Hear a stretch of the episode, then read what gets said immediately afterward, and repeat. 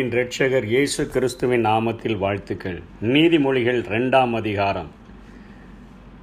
நீதியான வாழ்க்கைக்கு வேண்டிய ஞானம் அதாவது விவேகத்தை தந்து அறிவு ஒழுக்கம் இவைகளிலே சிறந்து வாழத்தக்கதாக குடும்ப வாழ்விலே வாலிப வாழ்விலே பால் உறவு உறவிலே சுத்தத்திலே திருமண உறவின் உண்மையிலே நேர்மையான வாழ்க்கை கடின உழைப்பு ஈகை நட்பு நியாயம் நீதி ஒழுக்கம் இவற்றை குறித்து போதிக்கிற இந்த நீதிமொழியிலே இந்த அதிகாரத்திலும் நான்கு கருத்துக்களை இங்கே நீதிமொழிகளை எழுதின சாலமோன் குறிப்பிடுகிறதை பார்க்கிறோம். முதல் இரண்டு வசனங்களிலே ஒரு காரியத்தை வலியுறுத்துகிறார்.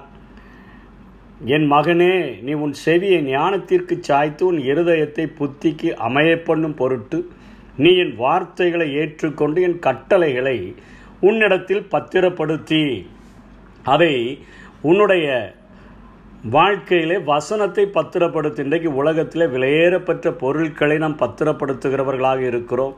அநேக டாக்குமெண்ட்டுகளை நாம் பத்திரப்படுத்துகிறவர்களாக இருக்கிறோம்.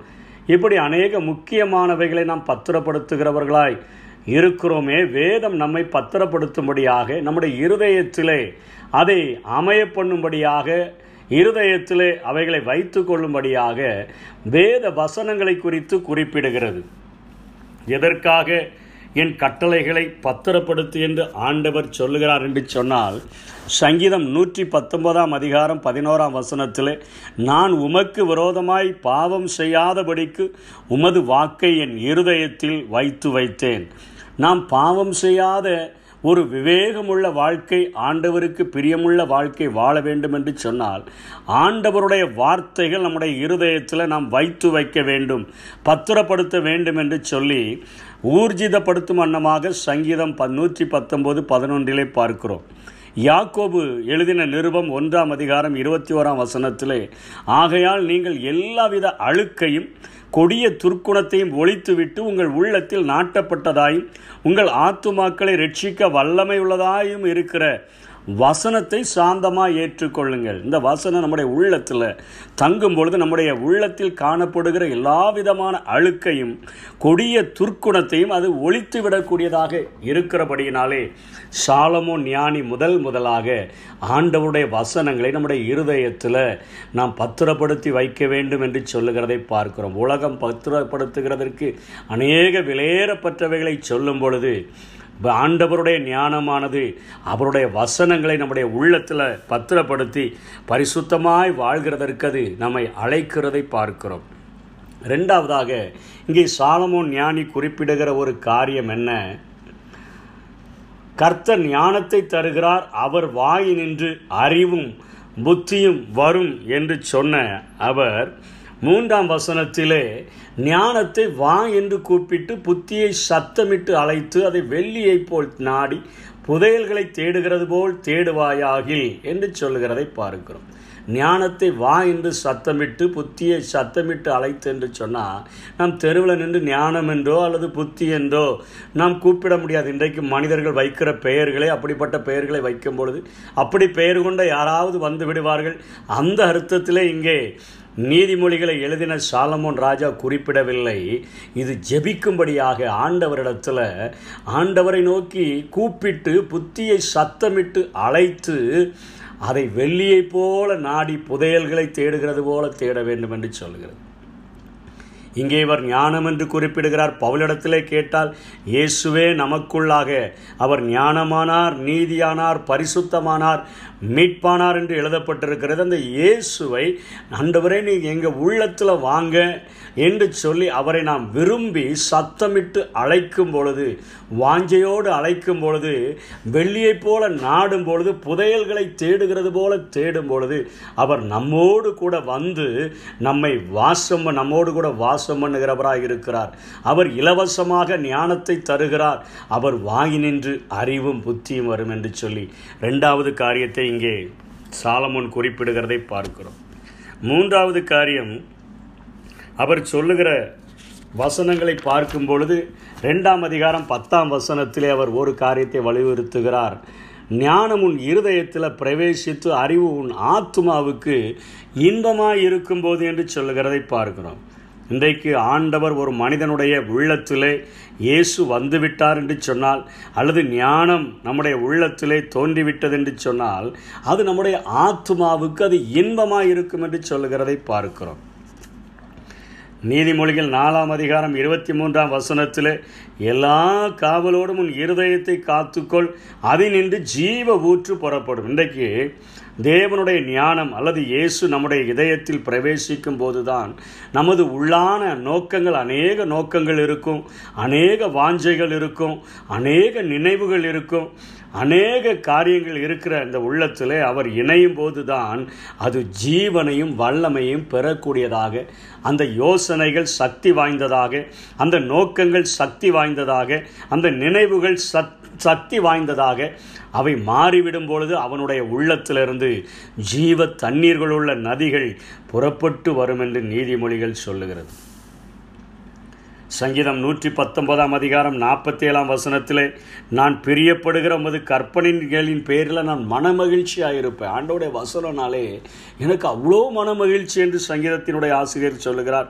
நான் பரதேசியாய் தங்கும் வீட்டிலே உமது பிரமாணங்கள் எனக்கு கீதங்களாயின என்று சொல்லுகிறதை பார்க்கிறோம்.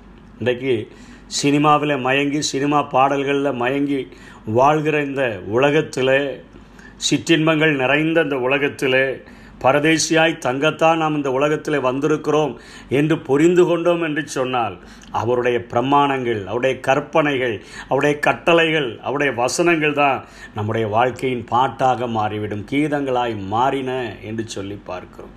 புரிந்து கொள்ள வேண்டும்.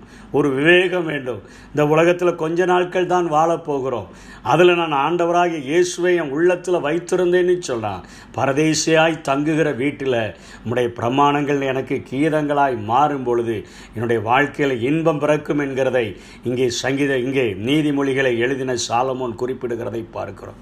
கடைசியாக அவர் சொல்கிறார் தேவனுக்கு நாம் பயப்பட்டு அவருடைய கற்பனைகளுக்கு கற் நம்ம கற்றுக்கொண்டு வாழும் பொழுது ஞானத்தை பெற்றுக்கொள்ளுகிறதுனால உண்டாகிற ஆசீர்வாதங்களை குறித்து அவர் சொல்லுகிறதை பார்க்கிறோம். தேவனுக்கு பயப்படுதலை கற்றுக்கொண்டோன்னா வாழ்வில் வருகிற தீமைகளுக்கு விலக்கி காக்கப்படுகிறோம். நன்மை தீமை எது எதுன்னு சொல்லி நாம் அறிந்து கொள்ளுகிற அளவிற்கு ஒரு வேகத்தை பெற்றுக்கொள்கிறோம் தீய நண்பர்களை பன்னிரெண்டாம் வசனத்திலிருந்து பதினஞ்சாம் வசனம் வரை தீயவர்களை விட்டு விலகி நல்லோர்களோடு கூட இணைகிற ஒரு வாஞ்ச நம்முடைய உள்ளத்தில் உருவாகுது. ஆண்டவராக இயேசு ஒரு மனிதனுக்குள்ளே வந்துட்டார்னு சொன்னால் தீய நண்பர்களை அவன் விரும்பினாலும் சரி விரும்பாட்டாலும் சரி அவர்கள் மேலே ஒரு வெறுப்பு உருவாக ஆரம்பிக்கும். அவர்களை விட்டு பிரிந்து நல்ல நண்பர்களோடு கூட இணைகிற ஒரு வாஞ்சையையும் செய்கையையும் ஆண்டவர் வாழ்க்கையில் உருவாக்கக்கூடியவராக இருக்கிறார் பால்புறவின் தீய ஒழுக்கங்களிலிருந்து நாம் தப்புவிக்கப்படுகிறோம். இங்கே பதினாறாம் வசனத்திலிருந்து பத்தொன்பதாம் வசனம் வரையிலும் பரஸ்திரி அவளுடைய பேச்சுகளெல்லாம் தேன்கூடு போல ஒழுகும் என்று சொல்லப்படுது. அவள் தன் த நாயகனை மறந்து புருஷனை மறந்து அவனோடு கூட பண்ணின உடன்படிக்கையை மறந்துட்டு போகிற வாரவங்களெல்லாம் டார்லிங் என்று அழைக்கிறது போல அவள் அழைக்கிறவராய் இருக்கிறபடினால் அவளுடைய அந்த பாதை நேர மரணத்தில் கொண்டு போய் அது விட்டுவிடும் என்று சொல்லி அங்கே ஞானத்தை பெற்றுக்கொண்டா விவேகத்தை பெற்றுக்கொண்டா அந்த வழிகளுக்கு நீ தப்பிவித்து கொள்ளப்படுவாய் என்று சொல்லி இத்தனையாய் காரியங்களை சொல்லுகிறதை பார்க்கிறோம். ஈஸியாக அதே ரெண்டாம் அதிகாரம் இருபத்தி ஓராம் வசனத்தில் செம்மையானவர்கள் பூமியிலே வாசம் பண்ணுவார்கள் உத்தமர்கள் அதிலே தங்கியிருப்பார்கள். துன்மார்க்கிறோ பூமியிலிருந்து அறுப்புண்டு போவார்கள் துரோகிகள் அதில் இராதபடிக்கு நிர்மூலமாவார்கள். ஞானத்தை அந்த விவேகத்தை பெற்றுக்கொண்டால் இந்த உலகத்தில் செம்மையானவர்களாய் வாழ முடியும்.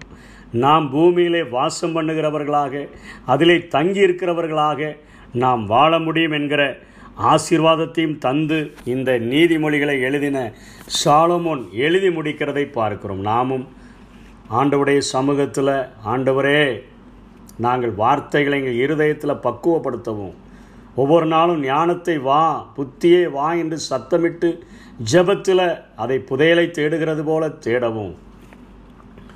உம்முடைய வசனங்களெல்லாம் எங்கள் ஆத்மாவுக்கு இன்பமாக இருக்கத்தக்கதாக அதிலிருந்து ஜீவ ஊற்றுகள் புறப்படுகிற ஒரு வாழ்க்கை வாழத்தக்கதாகவும் இந்த விவேகத்தை ஞானத்தை பெற்றுக்கொண்டால் கிடைக்கிற நன்மை தீமை என்ன என்று அறிந்து உமக்கு பிரியமுள்ள வாழ்க்கை வாழத்தக்கதாகவும் எங்களுக்கு உதவி செய்யும் என்று சொல்லி கேட்டால் ஆண்டவருடைய கிருபைகளை பெற்றுக்கொள்வோம். ஆண்டவருக்கு ஆசீர்வாதமான பாத்திரமாய் வாழ்வோம். அப்படிப்பட்ட கிருபைகளை தேவன் நமக்கு தந்தருள்வாராக. ஆமே செல்வம். ஒப்பற்ற என் செல்வம். உம்மில் மகிழ்கின்றே நான் என்னை மறக்கின்றே உம்மில் மகிழ்கின்றே நான் என்னை மறக்கின்றே உம்மை நோக்கி பார்க்கின்றே உம்மை நினைத்து துதிக்க